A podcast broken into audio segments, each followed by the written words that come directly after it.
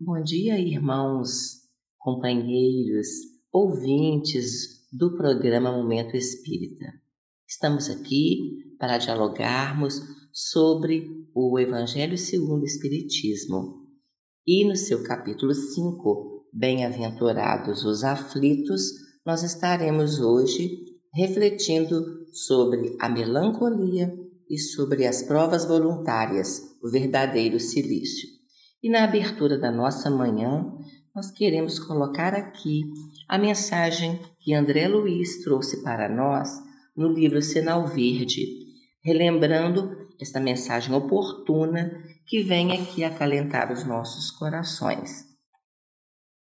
Ao levantar-se, agradeça a Deus a bênção da vida pela manhã.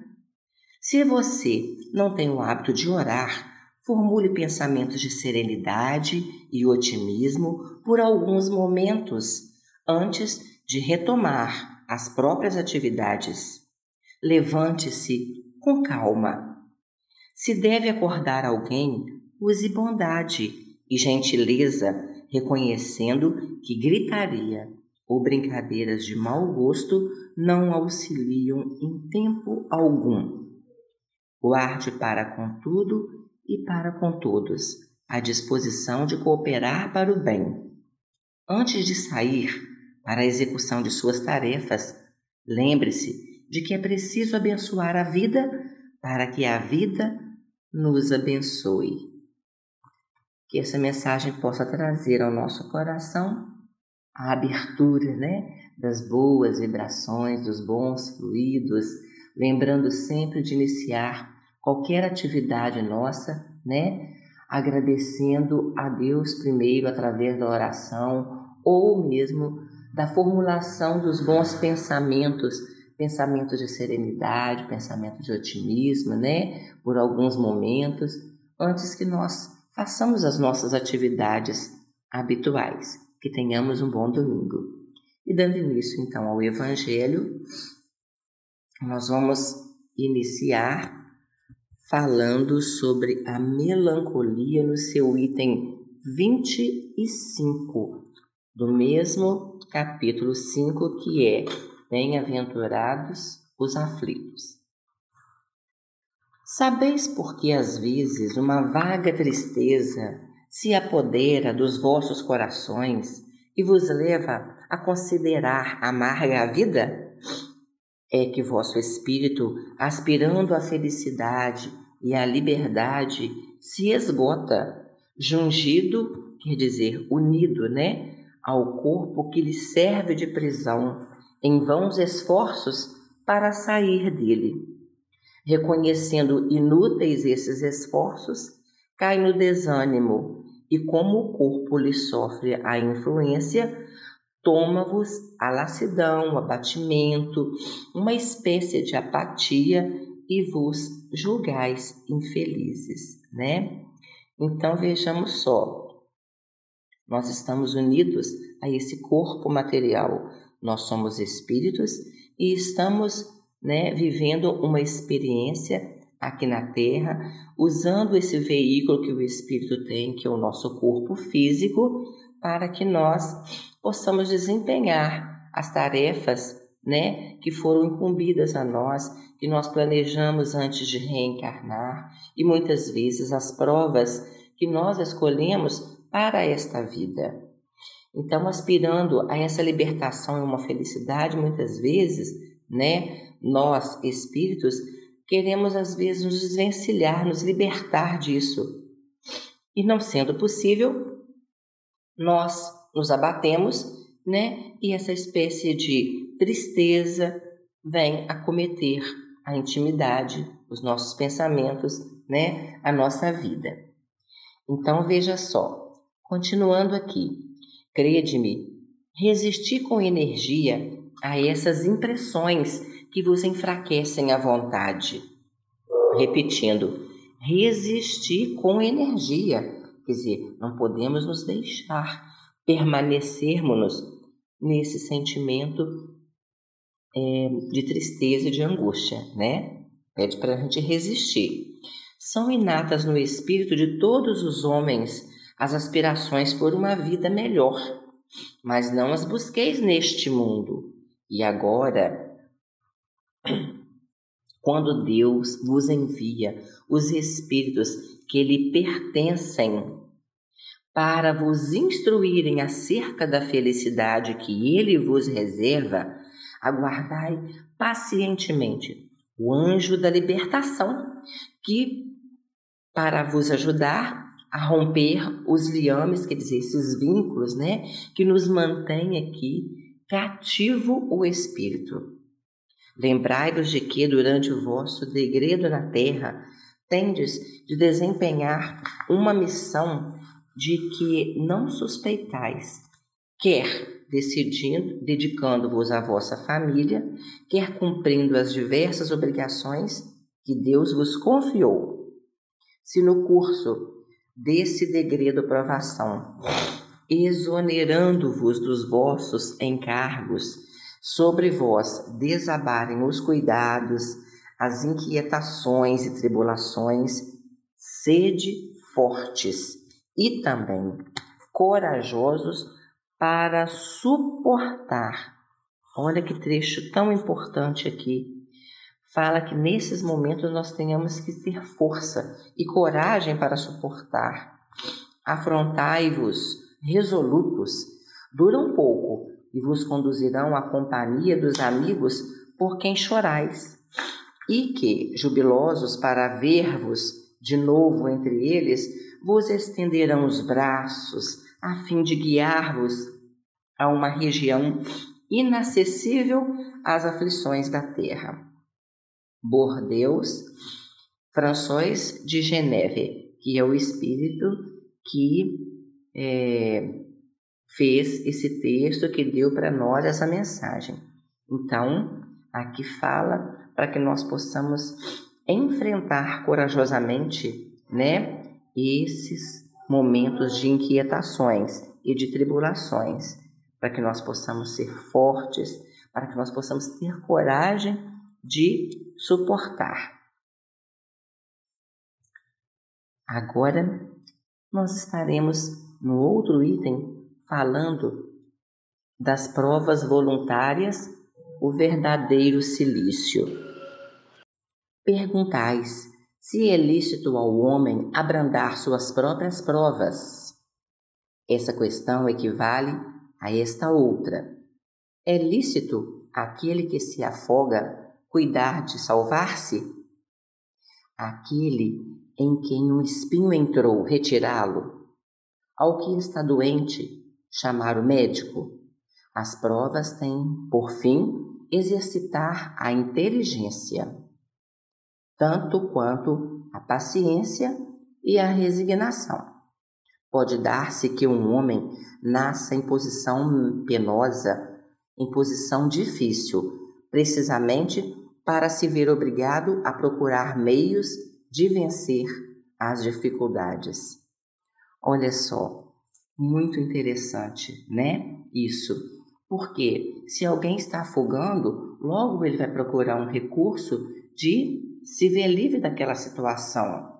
Se tem um espinho, né, que entrou no seu corpo, ele logo também vai querer arrumar uma forma de retirar, né? Se a gente está doente, está passando mal, se a gente não está se sentindo bem, nós vamos lançar mão do médico, de um recurso, de um remédio, para que nós possamos melhorar, né? Então, quando a frase inicial desse item, né, provas voluntárias, o verdadeiro silício, é perguntado se é lícito, se é permitido que o homem possa abrandar suas próprias provas.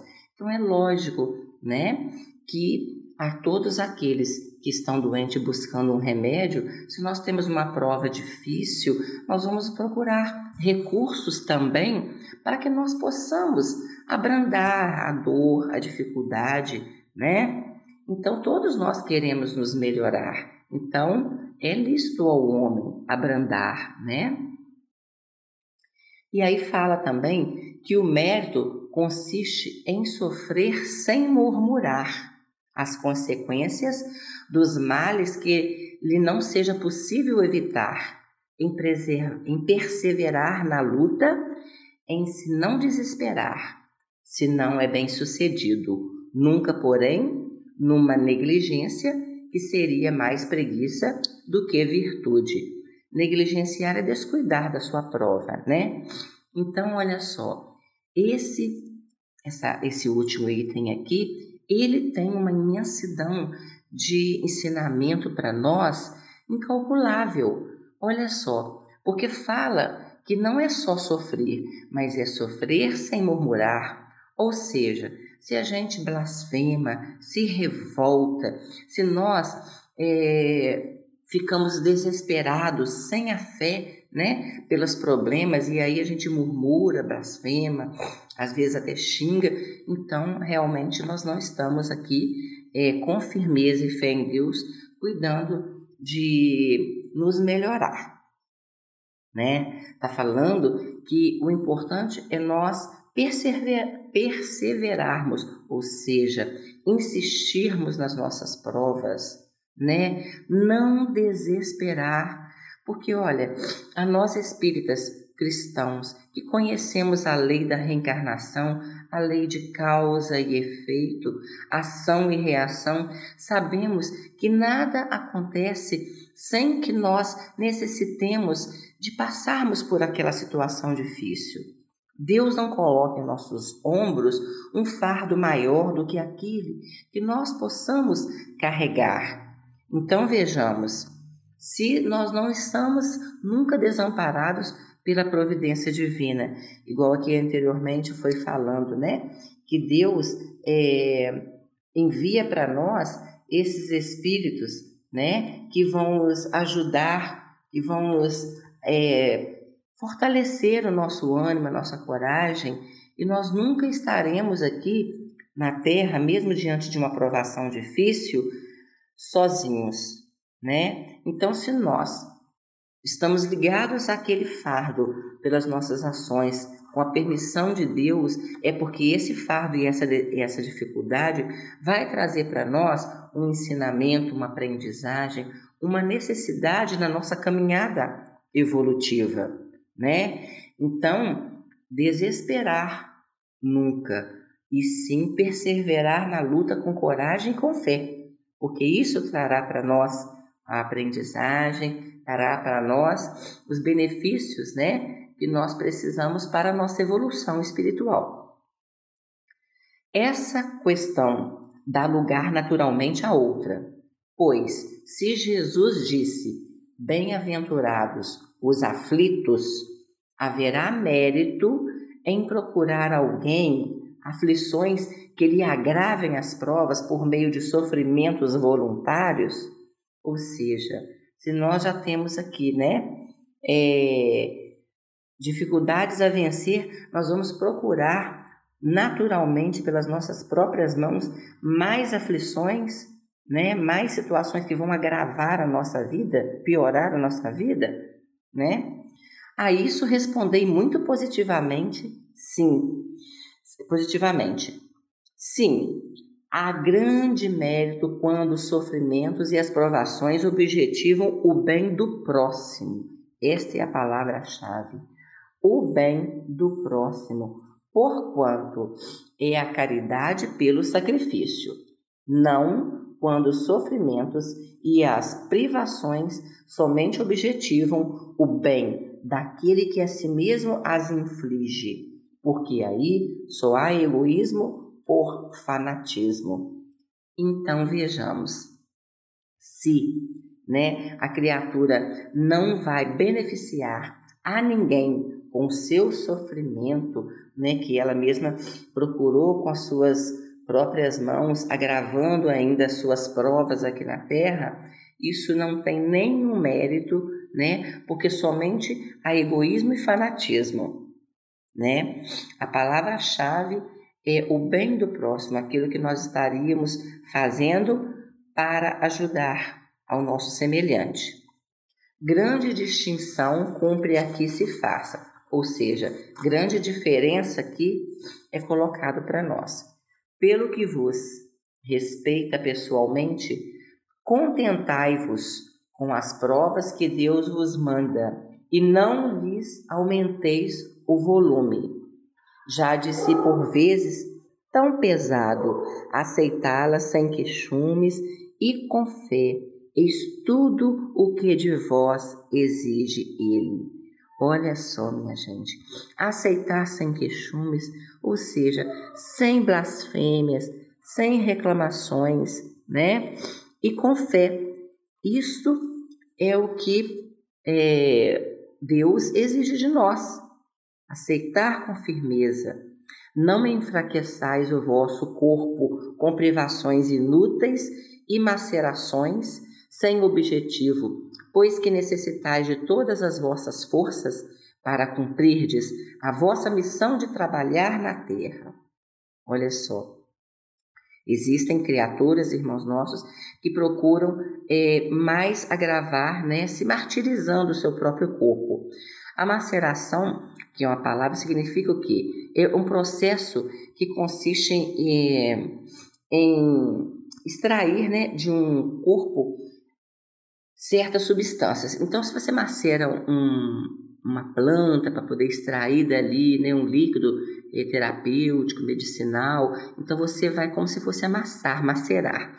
Então, muitas criaturas também né, é, acham que martirizando, né, se autopunindo, se flagelando no seu próprio corpo, ele vai estar aí se é, também aperfeiçoando, evoluindo, né? Então isso não tem nenhum objetivo, tá certo? Falas também aqui no Evangelho, nesse item das provas voluntárias. Torturar e martirizar voluntariamente o vosso corpo é contravir, quer dizer, desobedecer à lei de Deus que vos dá meios de o sustentar e fortalecer. Quer dizer, Deus nos proporciona meios de sustentar e fortalecer o nosso próprio corpo. Então, aquele que, que se tortura e que martiriza pela sua própria vontade o vosso corpo, ele está desobedecendo as leis de Deus. Enfraquecê-lo sem necessidade é um verdadeiro suicídio. Olha que explicação muito é, é um anjo guardião que está falando para nós aqui em Paris, 1863. Esse anjo guardião que está colocando para nós nesse texto do capítulo 5 aqui, bem-aventurados os aflitos, esse ensinamento para nós, esta orientação, né? Para que a gente possa conhecer a lei divina. Usai, mas não abuseis, tal a lei. O abuso das melhores coisas tem a sua punição nas inevitáveis consequências que acarreta. Então, olha só, o abuso das melhores coisas tem a sua punição nas inevitáveis consequências que acarreta, ou seja, o excesso, né, a desobediência à lei de Deus. Porque tudo que Deus quer para nós é que nós possamos nos promover e nos aperfeiçoar e que diante da luta das dificuldades, nós tenhamos coragem e perseverança para irmos até o final da nossa luta. E nós temos que lembrar que nós jamais seremos desamparados por Deus pela providência divina, não é? Muito diverso é o que ocorre quando o homem impõe a si próprio sofrimentos para o alívio do seu próximo. Aqui já é uma outra situação, né? Em que é, um homem, muitas vezes uma criatura, ela se coloca diante de determinadas dificuldades e sofrimentos para que ela possa levar um alívio e uma ajuda a seu próximo. Aqui está falando que é uma situação muito diferente da que nós citamos aqui anteriormente, que seria né, a criatura buscar pelas suas próprias mãos essas provas inúteis, essa maceração, essa flagelação no seu próprio corpo físico, achando que isso vai trazer para ele uma luz, uma perfeição. Isso está contra a lei de Deus, né? Porque falou aqui anteriormente também que seria um egoísmo e um fanatismo, mas em se tratando de uma outra parte que vai levar alívio e uma ajuda ao seu próximo, esse sofrimento que a criatura muitas das vezes se submete, ele tem uma outra finalidade. Porque ele está promovendo, através do amor, uma ajuda ao seu próximo. É o que está sendo colocado para nós aqui nesse item 26. Se suportardes o frio e a fome para aquecer e alimentar alguém que precise ser aquecido e alimentado, e se o vosso corpo disso se ressente, fazeis sim um sacrifício que Deus abençoa. Vós que deixais os vossos aposentos perfumados, para irdes a amansar da infecta, levar a consolação. Vós que sujais as mãos delicadas, pensando chagas, quer dizer, curando feridas, curando doenças, vós que vos privais do sono para velar à cabeceira de um doente,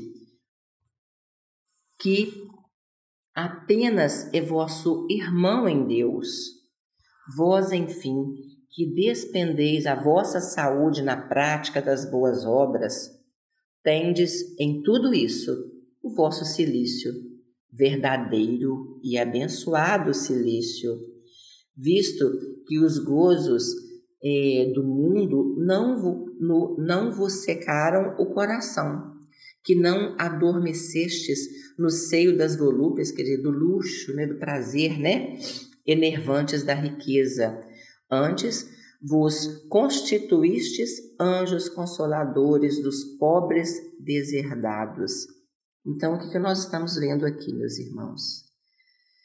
É que quando a criatura né, se prejudica ou se martiriza, mas fazendo com que as suas ações estejam ajudando a curar e aliviar o sofrimento alheio, isso tem uma prova aí de amor ao próximo, né?